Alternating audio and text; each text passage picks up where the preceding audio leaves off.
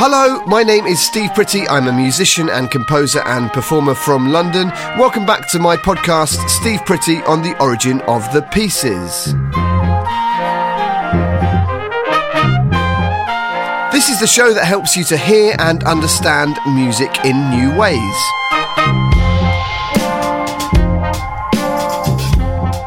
So, if this is your first time listening to the show, thank you very much for tuning in and checking it out. If you're back after listening to the last few, thank you very much for coming back. Apologies for my voice today, everyone. I have the thing that everyone seems to have at this time of year, which is the sort of sore throat, cough, cold, fluey thing. So, apologies for that.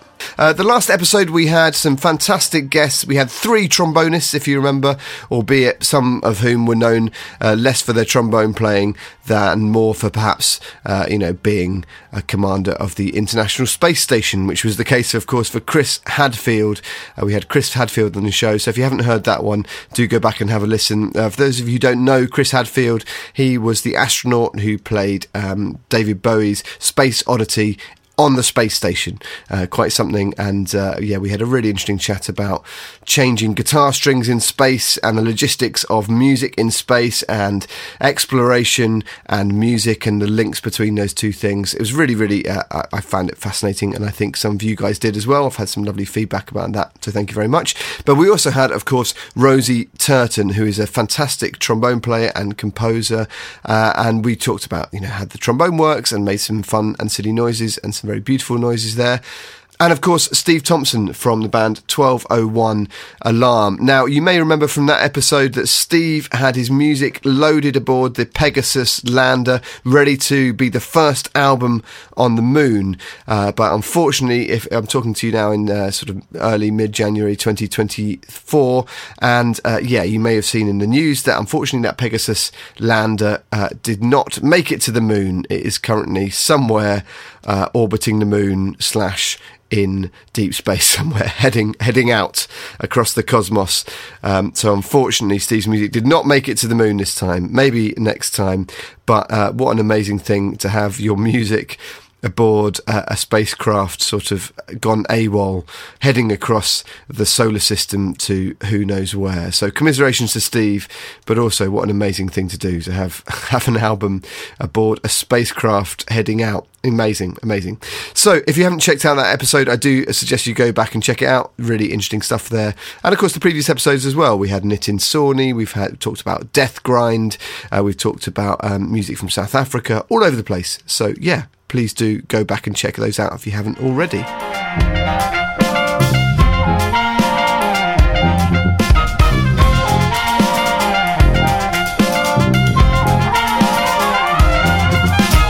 But coming up on this episode, after the last few episodes where we've had a, an amazing variety and number of guests, uh, last episode we had three different guests. This episode we have zero guests. It's been Christmas and New Year, so obviously people have been busy, including myself. Um, and but also, to be honest, I, I, I, kind of wanted to to just refocus at the beginning of the year. So you have my uh, slightly uh, tired and hoarse and, and coldy voice uh, talking to you in this episode about UK hardcore. You may remember that uh, that was the genre tombola thing that was chosen for me um, a, a, few weeks back. Uh, for those of you who are new, uh, every episode I, I, look at a completely different uh, genre of music as chosen for me by a random list picker on the internet. And uh, this episode I'm looking at UK hardcore. So more of that to come.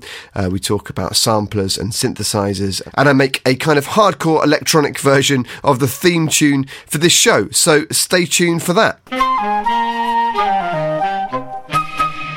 But first, I wanted to talk about something that uh, I actually did a couple of months ago and have been meaning to talk about on the show for a little while. But of course, we've been pretty busy with other stuff. What it was uh, was that a couple of months ago, I went with my daughter's school to uh, the Barbican in London, uh, Barbican Centre, uh, to listen to the LSO, the London Symphony Orchestra, playing. Uh, they did a special concert, especially for primary school kids.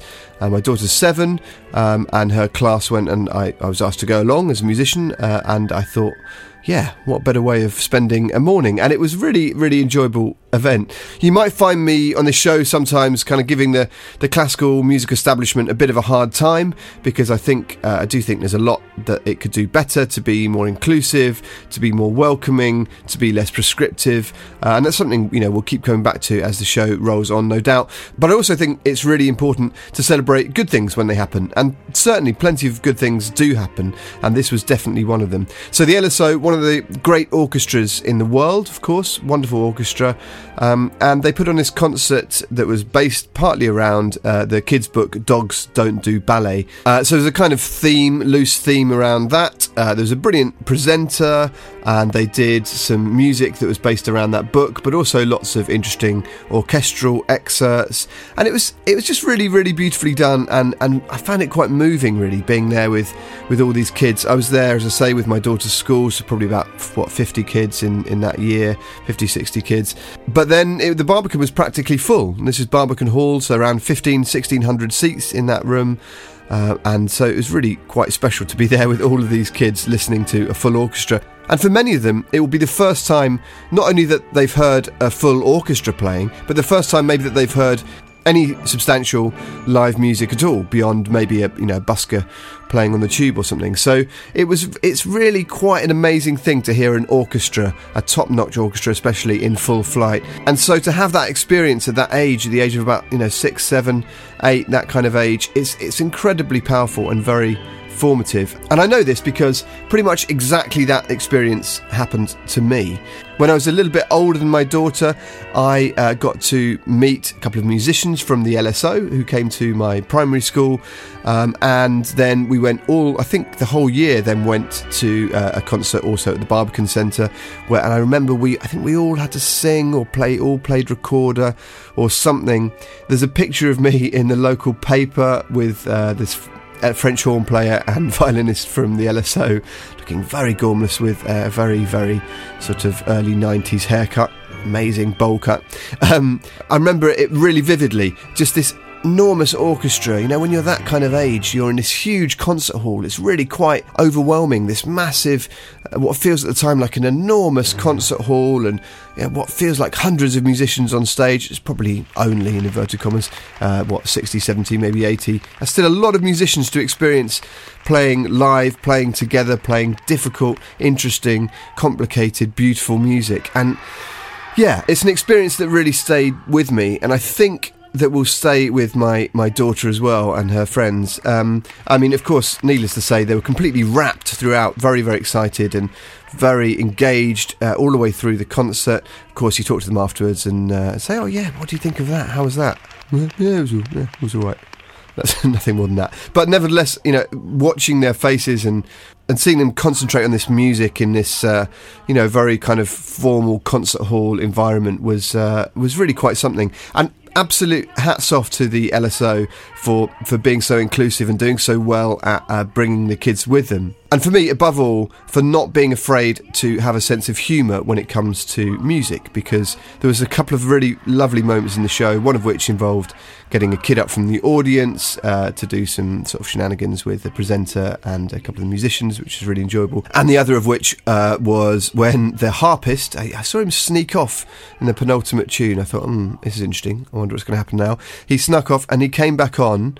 Um, dressed in full dog costume, on all fours, climbed up the stairs to uh, the Barbican stage, and then got up onto his harp and did the most beautiful harp cadenza. Absolutely stunning harp playing, um, but dressed fully head to toe as a dog, having crawled onto stage, which I thought be fair play. You know, you're playing one of the world's great orchestras and you're prepared to put on a dog costume and crawl onto stage in order to help engage young people and kids uh, in in what you're doing.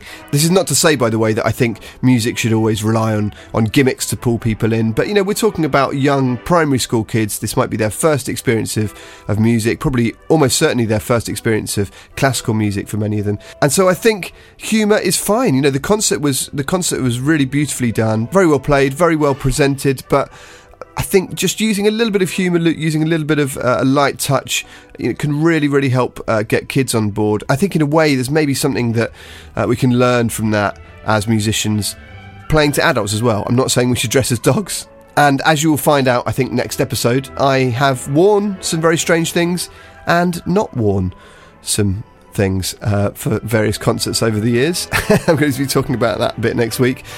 But yeah, I think nevertheless, I think not being afraid to have fun uh, with music is really important. And for me, taking music seriously and having fun are not mutually exclusive. And so I think uh, that's something that we as musicians would do well to remember. We can take our art seriously, but also have fun with it. I mean, it is it's music after all. I mean, if we're not having fun with it on some level, what are we doing it for? Anyway, so there we are. Thank you once again to the LSO for the opportunity that uh, all of those kids had to hear a wonderful orchestra playing live in a concert hall. And thank you to my daughter's school for organising the trip there. Um, and yeah, every, everyone involved. It was really quite quite something. And I'm really uh, grateful to everyone who made it happen because it's a lot of work staging a you know full orchestral concert for 1,500 kids. So well done to the LSO, well done to the Barbican and all the schools and institutions involved.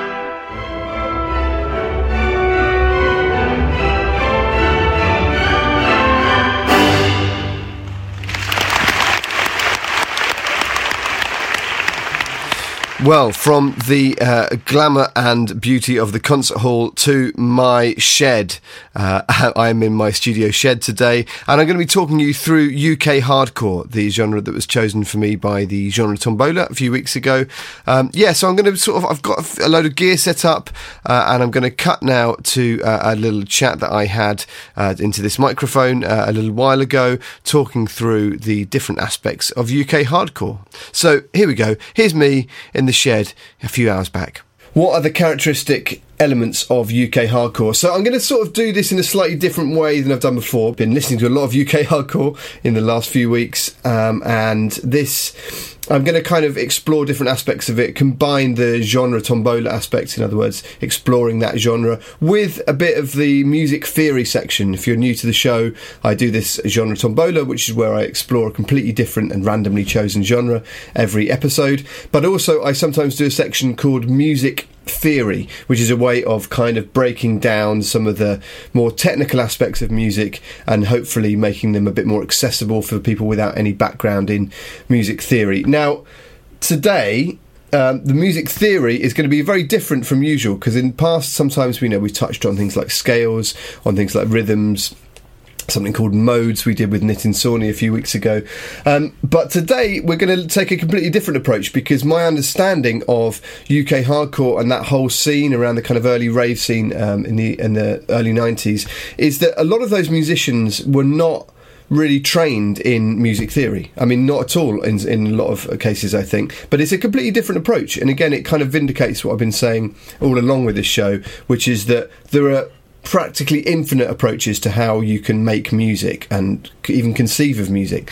Um, and of course, with this style of music, it's all made uh, these days on computers. So I've got a computer in front of me and lots of other things. But it, back in the day, it was mainly made. I think I'm right in saying on um, on pieces of audio hardware. So that what does that mean? That means things like samplers and synthesizers and that kind of thing. Believe it or not, in the early days of electronic music, there were computers involved, but they were called Ataris. The Atari ST was a really important um, uh, machine in, in all of this, and also the Amiga. For anyone old enough to remember the Atari or the Amiga, these were were kind of beige keyboard-looking machines, um, about what about a sort of a foot deep, I suppose, and you know, and the width of a keyboard, um, and they connected up to you know to primitive computer monitors, um, and you would have to kind of do everything by keyboard, and occasionally, as things got fancier maybe a mouse could be just about starting to get involved, but almost everything was done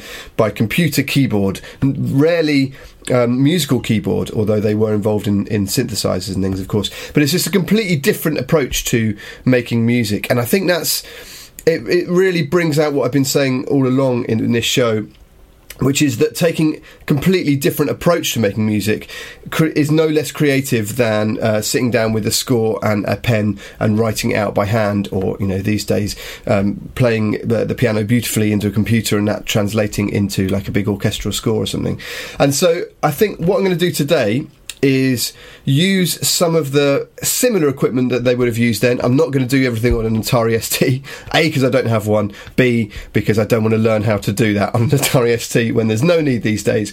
Um, and but I've got I've got a few things here, um, and so as we go through, I'm just going to break down some of the the things that I'm using and explain very briefly how they work and and why they're important to this genre and associated genres. I'm going to get a lot wrong as ever, um, especially as this episode. I, I, don't have a guest to to bounce things off, so I'm going to be working. Uh, I'm going to if I say something that's wrong, please do let me know. Drop me a line uh, at Steve Pretty on on social media, and we can talk about it uh, next time. I don't profess to be an expert. I've been exploring this stuff myself. Uh, I know a little bit about this scene, but not really very much at all. Um, so I've been kind of trying to learn as much as I can the last couple of weeks. I think it's probably fair to say that we should start with the sampler um, because the sampler is what's really, really key to uh, UK hardcore music. And another way of thinking about UK hardcore music, I think, again, could be wrong, but as far as I'm aware, is uh, called happy hardcore, right? So that's one version of UK hardcore, which tends to have kind of slightly hookier, more upbeat sounds than than some of the more the darker kind of um, hardcore music that can be made. So that we're probably mainly going to be working in that kind of area today, um, and I'm going to be using um, some samples. Now, what is a sample? A sample is a recording that has been made of. It can be anything. It can be in the early days. It was often vinyl records. So so DJs producers would take vinyl records. They'd plug their turntables into their sampler. So around me, I have a few pieces of what's called rack equipment, which is sort of bolted into these uh, big cases. Um, and these samplers would sort of sit there, these big beige samplers, and they would have uh, in the in the 90s they would use floppy disks right? These little floppy disks, um, which uh, for those uh, of you too young to know what those are, they are kind of square bits of plastic um, that can contain, for those of you who are computer literate, they contain uh, between one and to one and a half to three and a half megabytes of data, right? So they're digital um, uh, bits of gear. And to put it in in context, uh, if you've got if you have got a standard, fairly bog standard computer laptop, the minimum it will have these days, the absolute minimum on most computers these days, in terms of storage, is two hundred and fifty six thousand megabytes. So it's quite a different setup to you know one and a half or three and a half. I think I'm right in saying three and a half megabytes on these square floppy disks. So they would go into these samplers, and you DJs uh, and producers would then sample, so record uh, music from, say, a vinyl from their vinyl collection, a record, um, and they would just they so they were listening really carefully to to their record collection. They would think, I really like that drum loop there. I really really like that. I'm going to use that as the basis of this tune. Um, and we, we, haven't got time today to go into these kind of ethics of sampling. It's quite, you know, it can be quite controversial um, when you're obviously using people's uh, music that's already been created, but then doing new creative things with it. That would try and deal with that in another episode because it's a really interesting area actually. But um, they would record these little uh, samples, um, and then from that point on, they would mess around with them. So let's hear a sample, right? So this, for example, um, is a, a, little sample that I um, found. Uh, so I didn't, I didn't have time to go and record it off a record or anything, but this is one that someone else has recorded, I think, off a record at some point in the in the past, and it, go, it goes like this.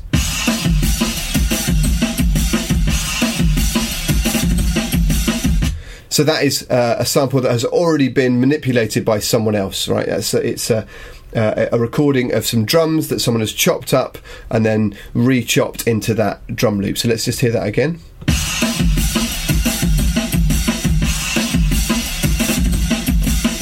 So you can hear it's got a kind of really interesting combination of a very organic uh, drum quality. You know, it's a real real drum kit being played, possibly there and recorded. But then it's got this very computerized, mechanized, uh, sort of almost machine gun effect as well.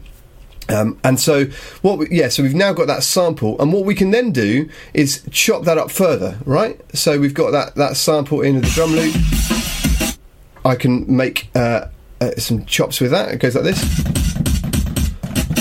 So on this over here, I've got this is um, it's today. I'm as I say, I'm mainly using this in the computer, but back in the day, um, you would have had this big beige box, and you would then try and through little dials, and maybe you've hooked it up to a keyboard or something like that. You would then chop it up. So there's the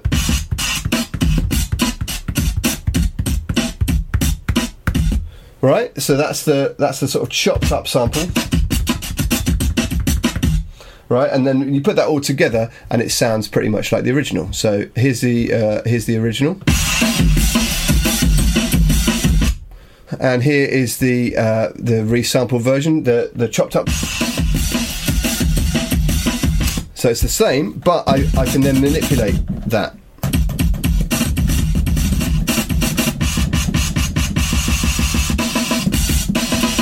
Right? And that allows me to create new drum loops with that. That allows me to manipulate it in all sorts of ways.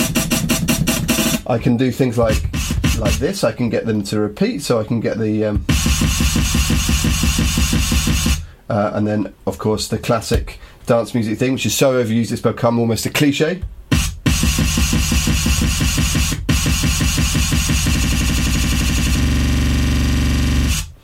Yeah, so that's the uh, that's what you're doing when you you've got this little sample and that's recorded to a floppy disk back in the day, um, and then played over and over again like that. So played maybe with a keyboard, maybe often with some drum pads. There's a uh, something which we'll talk about some stage in the future. A machine called the MPC, which is very important to this kind of world and particularly the hip hop world.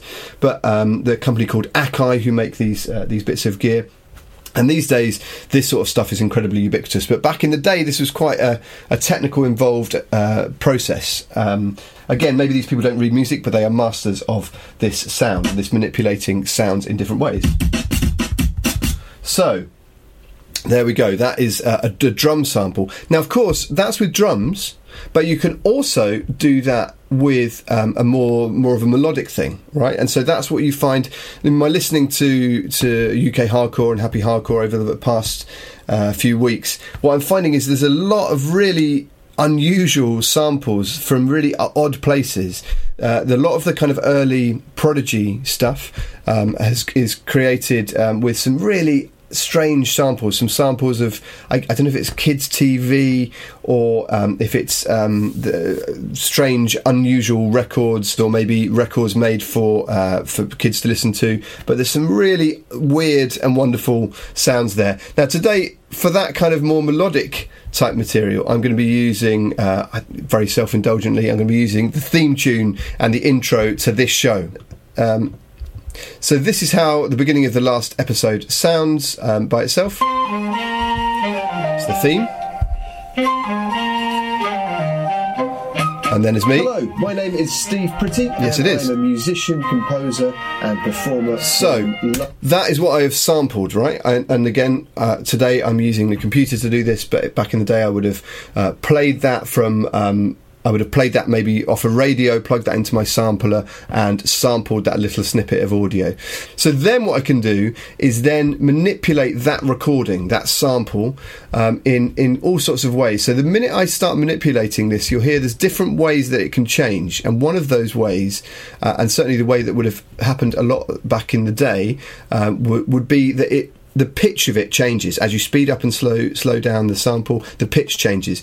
These days, uh, that the pitch and time are not as related as they were then. But here you can hear as I've manipulated it and and tried to correct the, the, the timing a little bit so that it's going to be useful for the track. The pitch also changes. So let's have a listen. You can hear the pitch moving. Hello, my name is Steve Pretty, and I'm a musician, composer, and performer from London. Welcome to my podcast, Steve Pretty, on the origin of the pieces. Now you can hear the pitch moving up and down there. That's because the way I have um, uh, m- manipulated that sample is to chop it up into particular bits, as you'll hear now. Um, so there's this bit.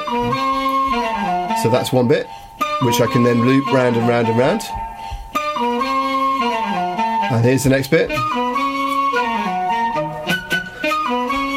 And just the way that works, the pitch is slightly different.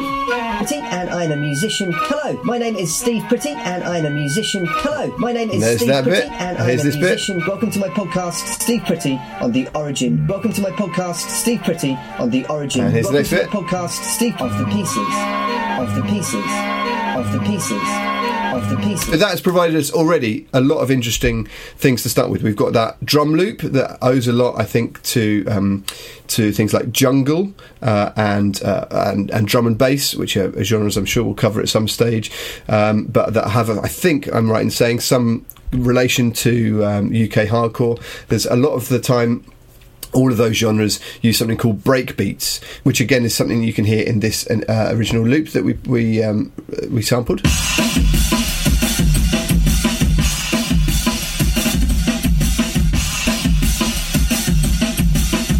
So you can hear there. There's uh, that's that's a, a fairly typical breakbeat. The kind of absolutely stereotypical breakbeat is one called the Amen break, which sounds like this.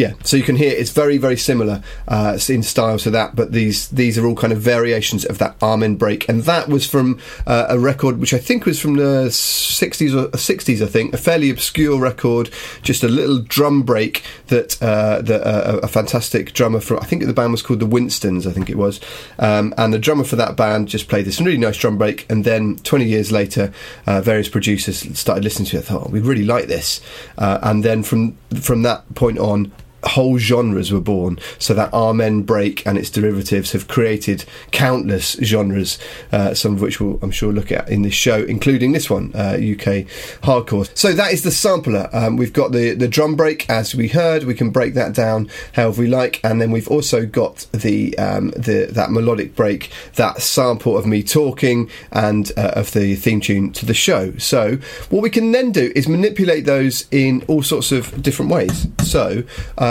we, if we even if we just play the sample by itself, so that's that drum break. Okay, there's that drum break.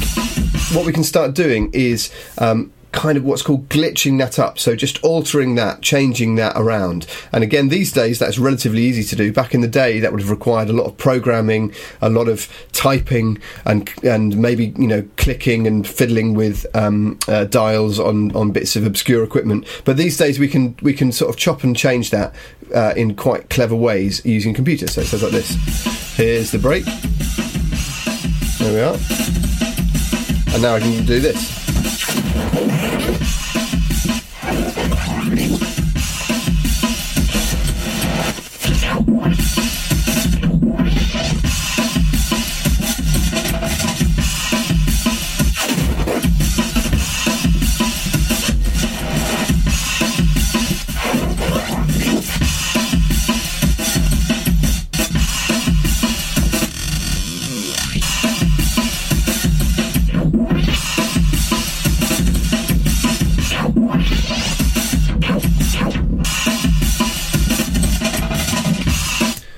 So all sorts of fun to be had with that, and that is a lot of where the, this uh, style and associated styles gets its its interest, its variation. You've got these beautiful classic kind of break beats that have got a great groove to them, very very danceable. But then the producers and the the, the composers of this music then start monkeying with the fabric of that of those breaks. They start messing around with it until you get something completely different, and it's that again, it's that pattern recognition in the brain that we we have uh, for all sorts of music. It's one of the reasons that we as humans um, are so kind of addicted to music is that we're constantly trying to determine patterns, trying to work out patterns from everything we hear. And music, when it's done at its best, I think operates somewhere between the um, very you, your brain can follow it, so it, you, it's it's kind of easy to to understand on one level. But then, when composers and producers just manipulate that slightly, it just becomes your brain tries to work out these new patterns, and it's constantly working to find these new patterns. We can also do that with the uh, the theme tune sample. So uh, if we go back to this, we just listen to this.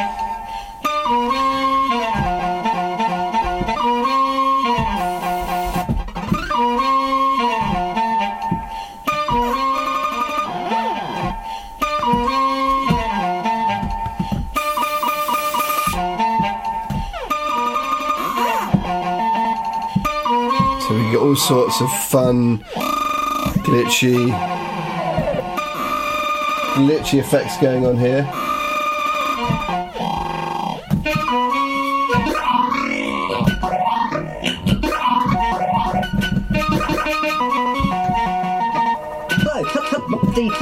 The musician. Hello, my name is. Hello, my name. Hello, my name is Steve Pretty on the Origin. Pretty. Welcome to my welcome to welcome to Steve Pretty Pretty, pretty Origin. Welcome to welcome welcome welcome, to Pretty Pretty Pretty Origin. Welcome to welcome to welcome Steve Pretty Pretty Pretty Pretty. Welcome to my welcome to Steve Pretty on the Pretty Pretty of the of of of of the of the of of of of the piece of of the of the of the of the of the of the of the of the all sorts of fun there too. So we've got the the sampler controlling that loop of the of the drums, and also the the little chopped up loops I've made there of the um, origin of the pieces theme. But I've also chopped up that uh, origin of the pieces theme into even smaller chunks. We call them slices, right? So you can hear them. Hello, hello, hello, hello. You can hear them there, and I can manipulate those. I can change how long they are. Hello, my hello, my hello. My name is Steve. Hello, my name is Steve. Hello, my name is Steve. Pretty. Or I can go right down. My name is Steve. Hello. And as you get, as they get smaller, my name hello, my name hello, my name hello. They become just a noise, basically. Hello, Hello, hello, hello, hello, hello. They start having their own pitch,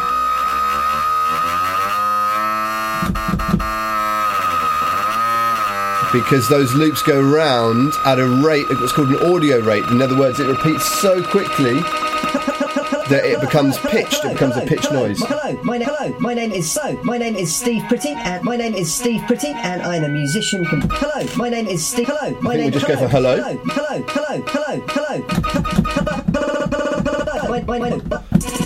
And what we can then do is turn these, let's turn some of these into. Steve, Steve, Steve, Steve, Steve, Steve, Steve, Steve, Steve. There we go, we've got Steve there. Pretty, We got Pretty there. Pretty, pretty, pretty, Just trim the beginning of that. Right, and we can- again, we can go back to- Find the beginning end of that.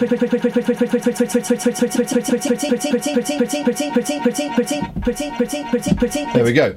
So, sampler, an incredibly powerful device, and I'm sure it's one that we're going to come back to um, at, at some point soon in the show because there's really an amazing amount of things you can do with this. Um, and when I discovered this um, in my sort of teenage years, I spent many a fun hour uh, finding a little, making a little sample, and then playing it back on my keyboard. Hours of fun. Uh, so maybe some of you did that as well with your school keyboards, if you had keyboards at school like I did. Um, now, the other aspect, of course, of uh, this music is the synthesizer. Now, in fact, the synthesizer is so important uh, that uh, Prodigy, I mean, Prodigy, are, I guess, are more of a kind of electronic punk band. That's what they're thought of now. But my understanding, again, please correct me if I'm wrong, uh, at Steve Pretty on socials. But my understanding is that Prodigy, in the early days, were kind of a UK hardcore band, um, and and you know they were certainly very uh, influenced. They used the samplers a lot and um, and synthesizers. In fact, the Prodigy are, are named after uh, a synthesizer. They're named after a very iconic synthesizer by arguably the most famous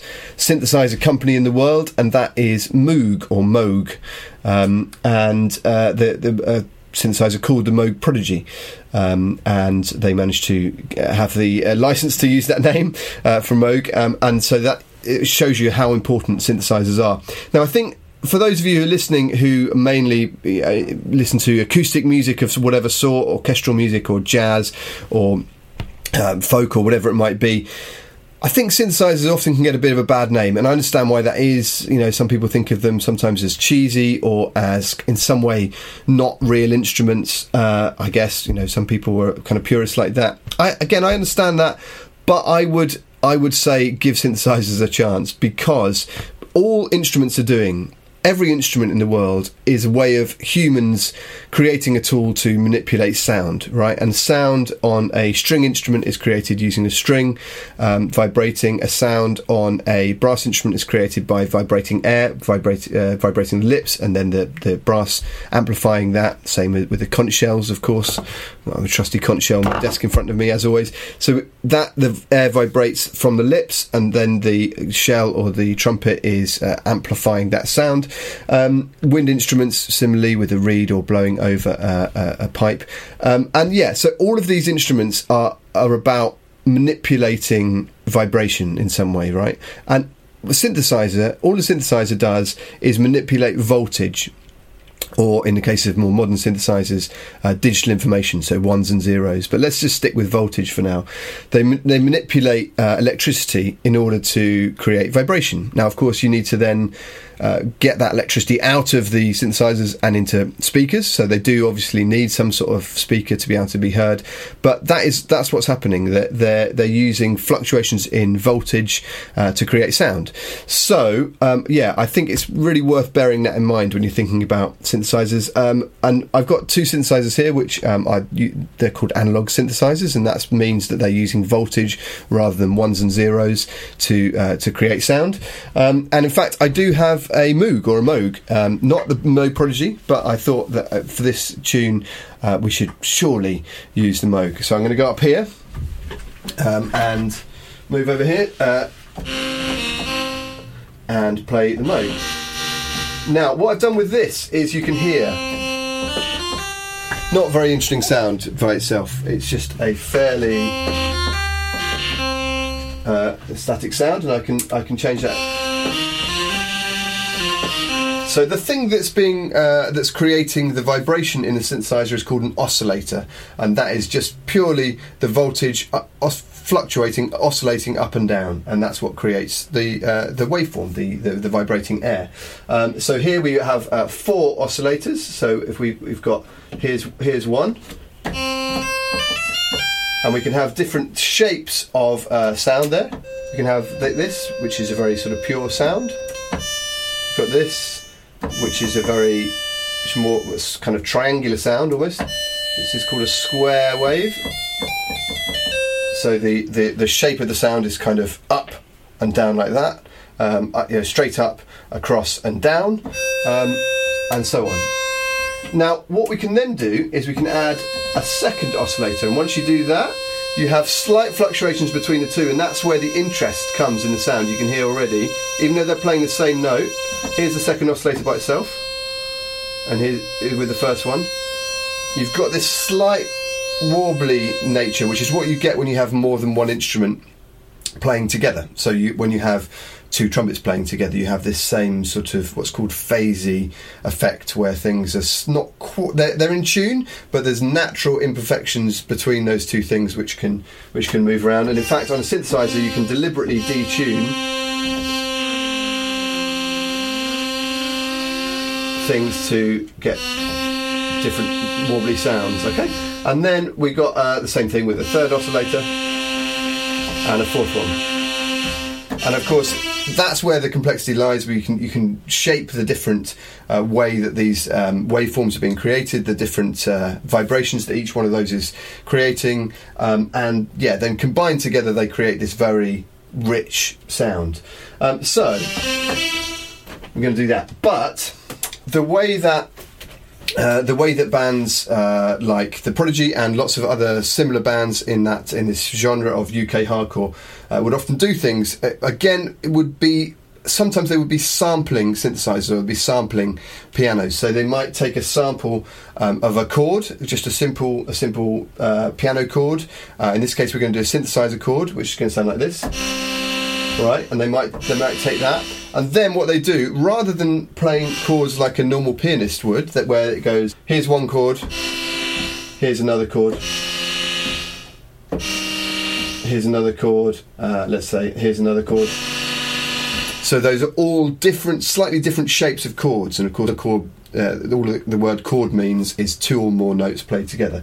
So those are all slightly different shapes, But what these guys would often do is have one chord. So let's say a nice major chord. I mean, nice. It's obviously a bit a bit funky with that sound on the synth, but there we are. That's that, that sound. And then they would just play that up and down in different place, places. So you go. So that's that same shape moved around, right? It's the same shape, the same three notes just moved up and down the, the, the keyboard. So you often hear that in this sort of style of music.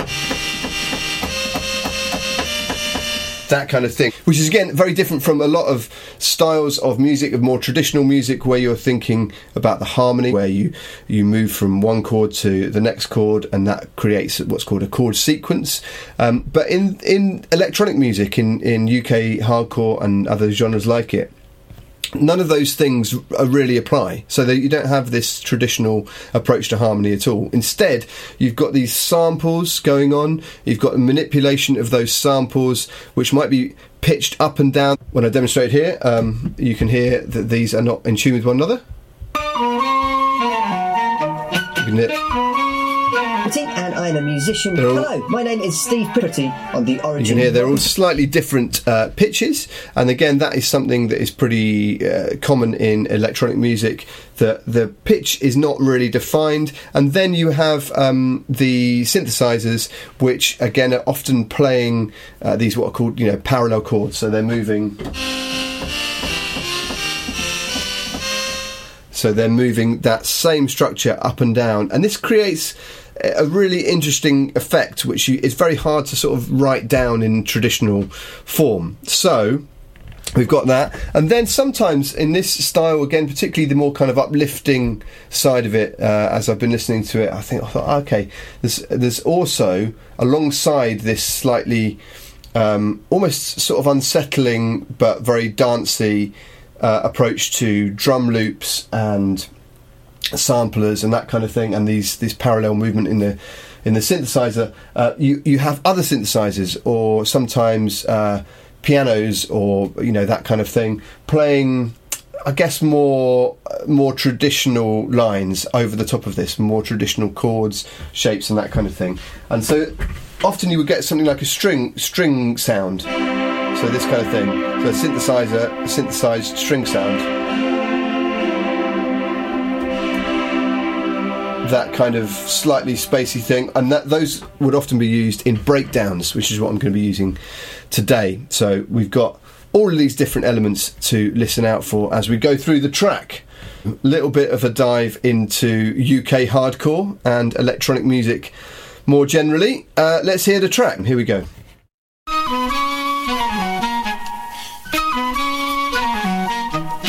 Welcome to my podcast, Steve Pretty, on the origin of the pieces. This is a show that helps you to hear. This is a show that helps you to hear. This is a show that helps you to hear. This is a show that helps you to hear. This is a show that helps. The show that helps. The show that helps. The show that helps. The show. The show. The show. The show. This is a show that helps you to hear, understand music in new ways. Origin, origin, origin, origin, origin, pieces. Origin, pieces. Origin, pieces. Origin, origin, origin, origin, origin, pieces. Origin, origin, origin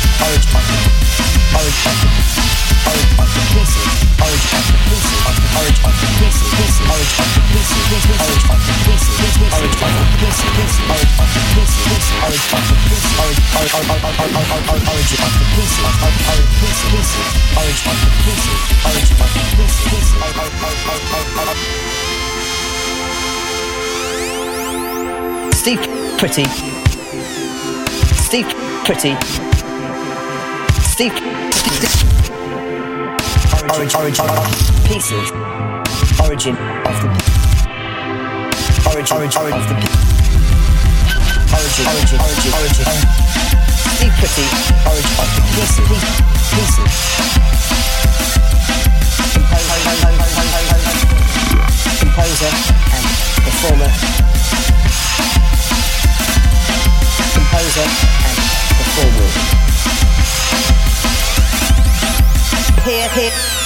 understand music in new ways.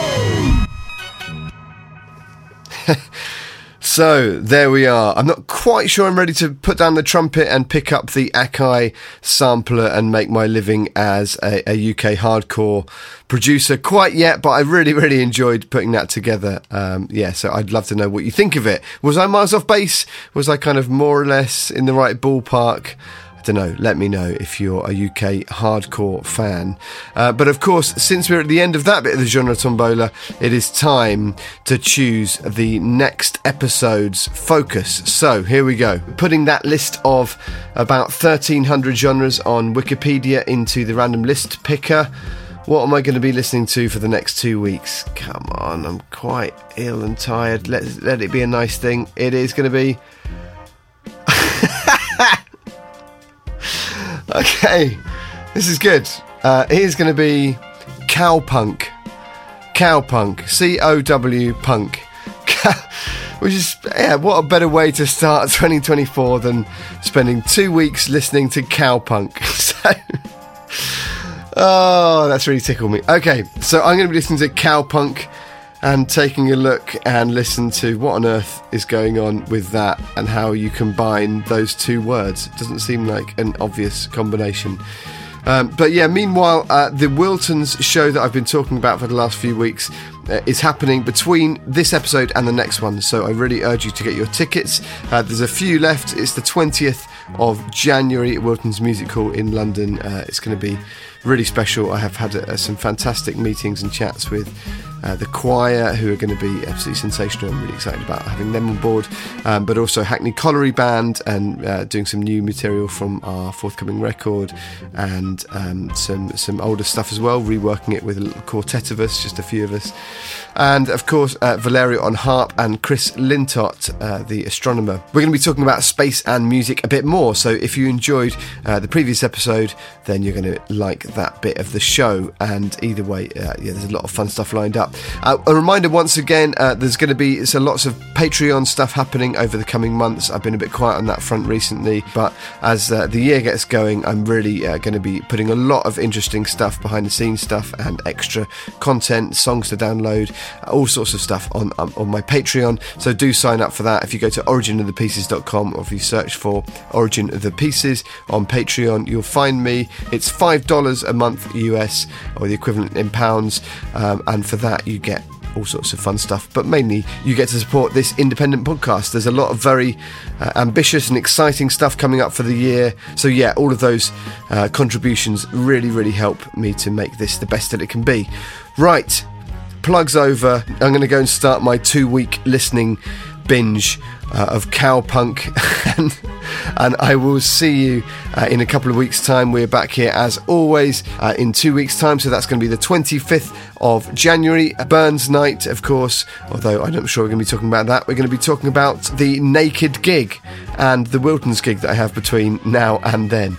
Yeah that's right. I'm doing a naked gig but I will reveal more next time. In fact reveal all next time it turns out. So meanwhile thanks once again for listening uh, thank you to, of course, Angelique Kidjo, Hackney Colliery Band, and the Roundhouse Choir, who are now the Filament Choir, who you can hear at Wilton's on the 20th of January uh, for the theme song. And uh, once again, thank you to the LSO and my daughter's school and everyone involved for putting on that fantastic concert at the Barbican.